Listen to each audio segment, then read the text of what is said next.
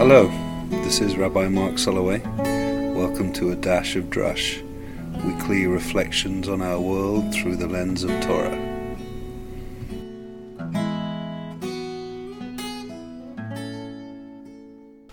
I am here on a beautiful spring morning at the exquisite Isabella Freedman Retreat Center, the Jewish Retreat Center in Connecticut.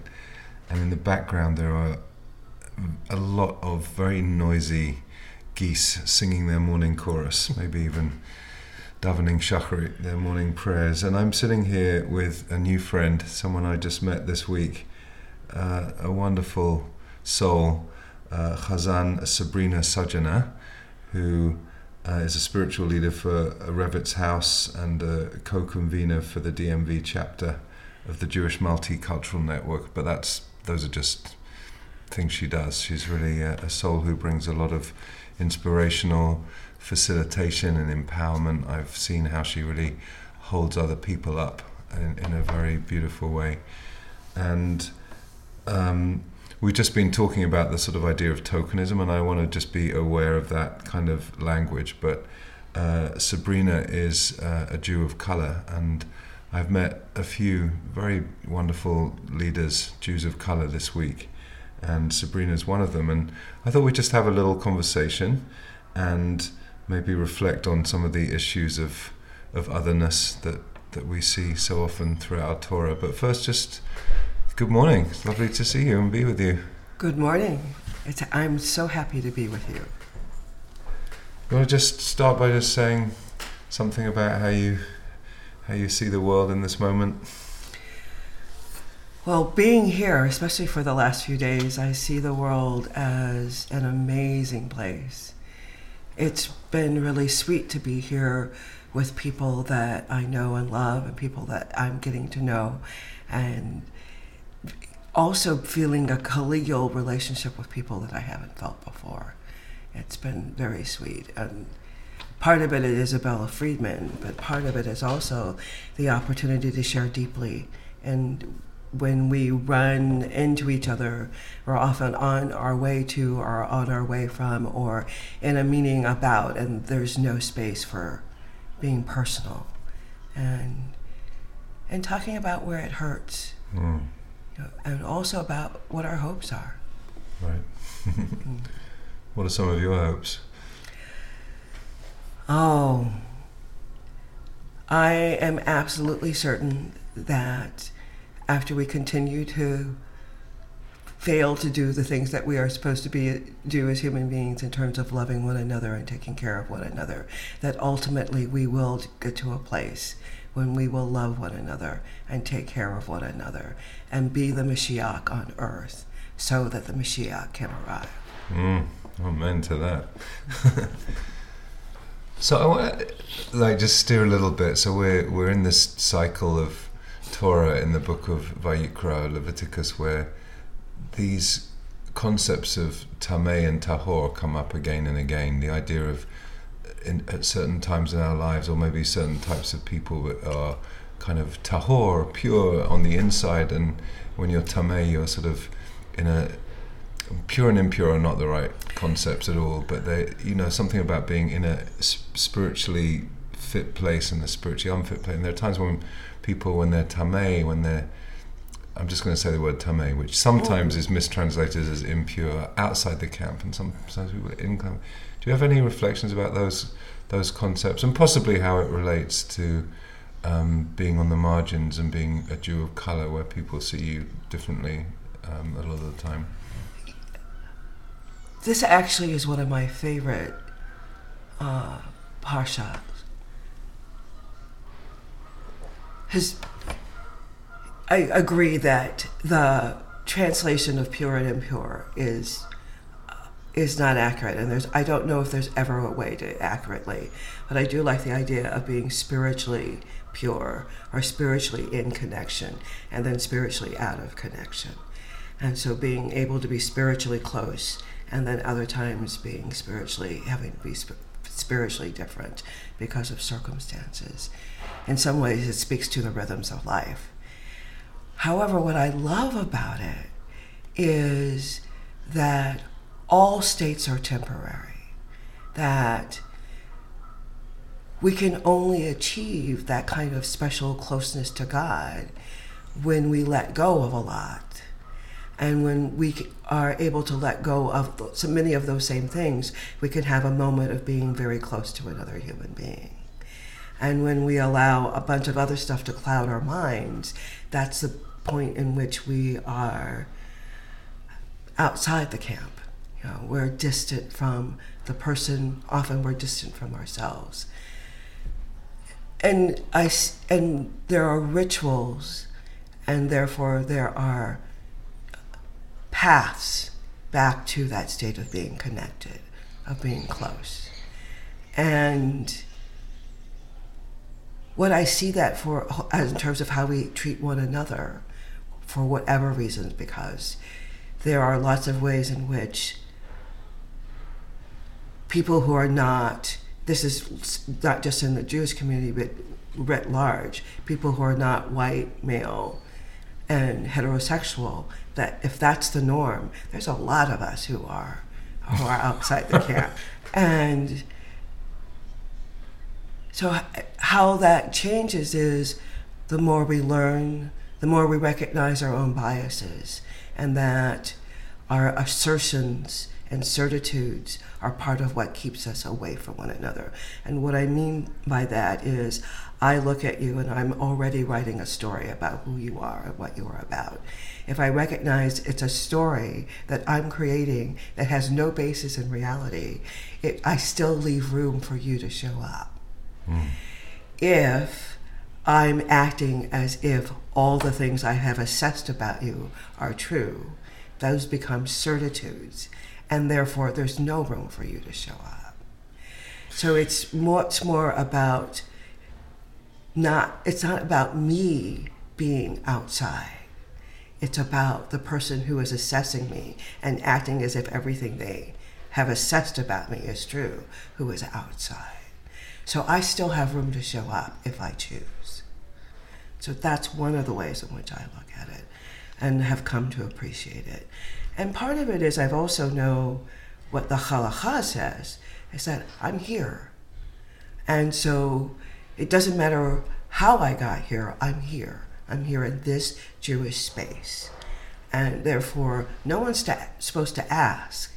I'm happy to reveal once I get to know you. Huh. And that's a very different way to look at it. And I used to think that I had to explain. And what changed was not just learning about the halacha, but self care. It's like because people would get their curiosity settled and then they were gone. So these are not people who are interested in being in relationship with me. Hmm. So the first entry question is not a stop, however, it is a pause. And what I mean by that is so if you were to ask me, How are you Jewish? one of my responses might be, I'm fine, Jewish. How are you? How are you, Jewish? right. And if it's a more direct question about, well, uh, were you born Jewish or you to convert, I would go to halacha and say, you're not, you know you're not supposed to ask, which most people don't know that. And usually it elicits a good a good conversation. Some people are, are still incensed because they believe they have a right to know, and I'm really clear that they don't. And so, whatever is going on with them, I don't take on. Hmm. And again, so they're in a, pl- a place of of being outside, and I'm still inside me. I'm not being pulled away from who I am. Do you sense that that experience is shared among other Jews of color that you that you um, are you know in community with? Oh yes, there are so many both sweet and horror stories. Yeah. Uh, that, so yes, it's very common, and the and the it starts with the assumption, the certitude that all Jews are white, and we know that all Jews are not white. yes. Uh, it starts with the assumption and the certitude, which is not just a problem in the Jewish community, but with the broader global community in terms of looking at the text and assuming the, that all of the people who are talked about in that in that text are white, and we know they are not. Mm-hmm. So, shifting our minds to cover what we know to be true now, as opposed to what we were the assumptions that we grew up with, changes how I relate to the world and how I relate to other people, and I invite other people into looking at their assumptions, their certitudes, and having the opportunity to move away from that. Mm. That is a very important invitation, whoever we're in front of. Amen. yeah. I'm just, um, I am a, a, a curious though, of, course, because the relationship uh, between the Jewish community and the African American community is is pretty complicated. There's lots of um, fantasy about narratives of the past and and awkwardness about narratives of the present, and just wondering how you sort of move between those two worlds and how you how you embrace both identities. Well, actually, I embrace both identities because they live inside me. What is problematic, again, is the, the assertions and assumptions on both sides in terms of the African American community that has always seen the presentation of Jews as white until fairly recently. And the problems within the, the Jewish community that has forgotten its deeper roots and its longer roots. And what's also, there's a missing history. And most people know about the NAACP and, and the involvement of Jews in the, the founding of that. They know about Heschel and, the, and his involvement with the civil rights movement what most people just just a moment just for people who don't know Mm. Abraham, Rabbi Abraham Joshua Heschel who famously marched next to Martin Luther King Jr. at the Selma the Selma March Yes. What mo- most people do not know, and I've only recently uncovered myself, is that there's a long history of writing and scholarship between the African American community and the Jewish community. A lot of it is housed at Howard University. And there's papers, but there's also articles in Crisis Magazine, which was the name of the magazine of the NAACP for many, many decades. And so there's always been a conversation between us, and there's been an opportunity to try and come to different understandings and to work better together. And most of them have failed. And yet, what I love in terms of what little bit I've been uncovering is that we never stop trying. So, because I, there is a belief there is that there is an affinity, and I think that part of what has been missing is a broader understanding of what that affinity is. so how do you understand the affinity The affinity is is that the people of the book probably don't look like any of us who are alive now, and yet they reflect all of us who are alive now. Oof. wow say that again The people of the book probably didn't look like any of us who are alive now, and yet they reflect all of us who are alive now. Wow, that's so powerful, and that really does lift up other people who feel on the margin. We talked about inside and outside the camp, and you and I have been here this week, which you know for Jewish space feels pretty diverse. We have rabbis and you know spiritual leaders from really across the Jewish community, know. from from really you know very orthodox to I mean everything. I don't even want to say the labels, but Right. you know, they're, all the labels are represented here, and you know, um, a trans a trans woman, and uh, you know, people from the LGBTQ community, Jews of color. So it, it does feel like, as much as Jewish space can feel diverse, it feels diverse, and so. In what you that beautiful thing that you just said, we're everyone here is is represented, even though we none of us look like the people of the book. I love that. I love that. Yeah.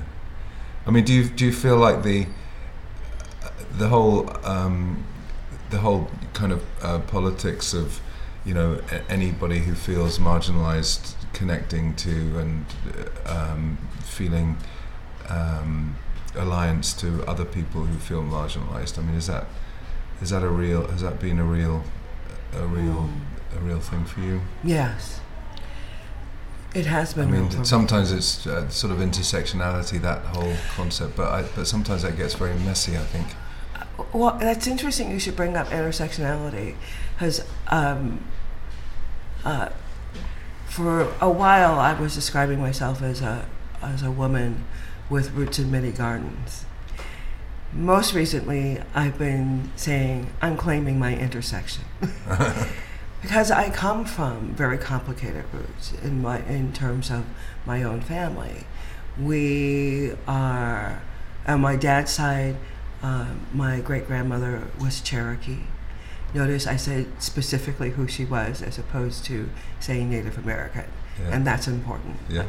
Uh, I have spent time with Cherokee teachers and have learned some of those traditions, and I love how beautifully they've they I'm allowed to have them be part of my Jewish identity. And I know from my DNA that I that I actually have a little bit of the globe in of, of every part of the globe inside of me, and I what I love about that is not that I can represent Asians or anybody else, but knowing culturally who I am and knowing the story of my DNA, it really is true that I belong everywhere. And when I belong everywhere, I also belong nowhere. And that's not a negative. That is an invitation for me to to choose how I show up and to be pure and totally immersed and also say this this for me doesn't feel right and being able to withdraw if that's what I choose. Beautiful, and that is part of the Jewish story. You know, there's that Yes. Yiddish, that Yiddish term Luftmensch. Like Yes. we're just, we're sort of like people of the air. We drift around ever since the, you know, the diaspora. I want to. We, c- we'll come to a close soon, but I'm. I'm. Um, at the beginning of this retreat, you, you sort of came out as a writer, Yes. and so. h- How can people uh, who might want to read some of your beautiful writing find it? Uh, There's a couple things. I actually have a website. It's sabrinasojourner.net. Uh, and most recently, I have a couple of uh, commentaries in the Washington Jewish Week, and we'll have another one coming up soon. And they're all Torah commentaries. And there, I have a couple of books coming out. One in the fall, and it's called "God Went Looking for Me." oh, and you, you shared some of that last night. Yes. Beautiful. Sabrina, it has been really so lovely getting to know you and meeting you, and thank you for this conversation. Any any final final message you would like to say, or blessing for anyone who's listening in? We all belong because we're all created in Betzelem Elohim. And I do believe that Betzelem Elohim is much more accurate because it doesn't matter who we, it's not about gender or any of the other things that we assign to one another. We are all created by the divine. Beautiful. We'll leave it there. Thank you so much. I hope to. I hope we run into each other again soon. Me too. Thank you for this. Thank you.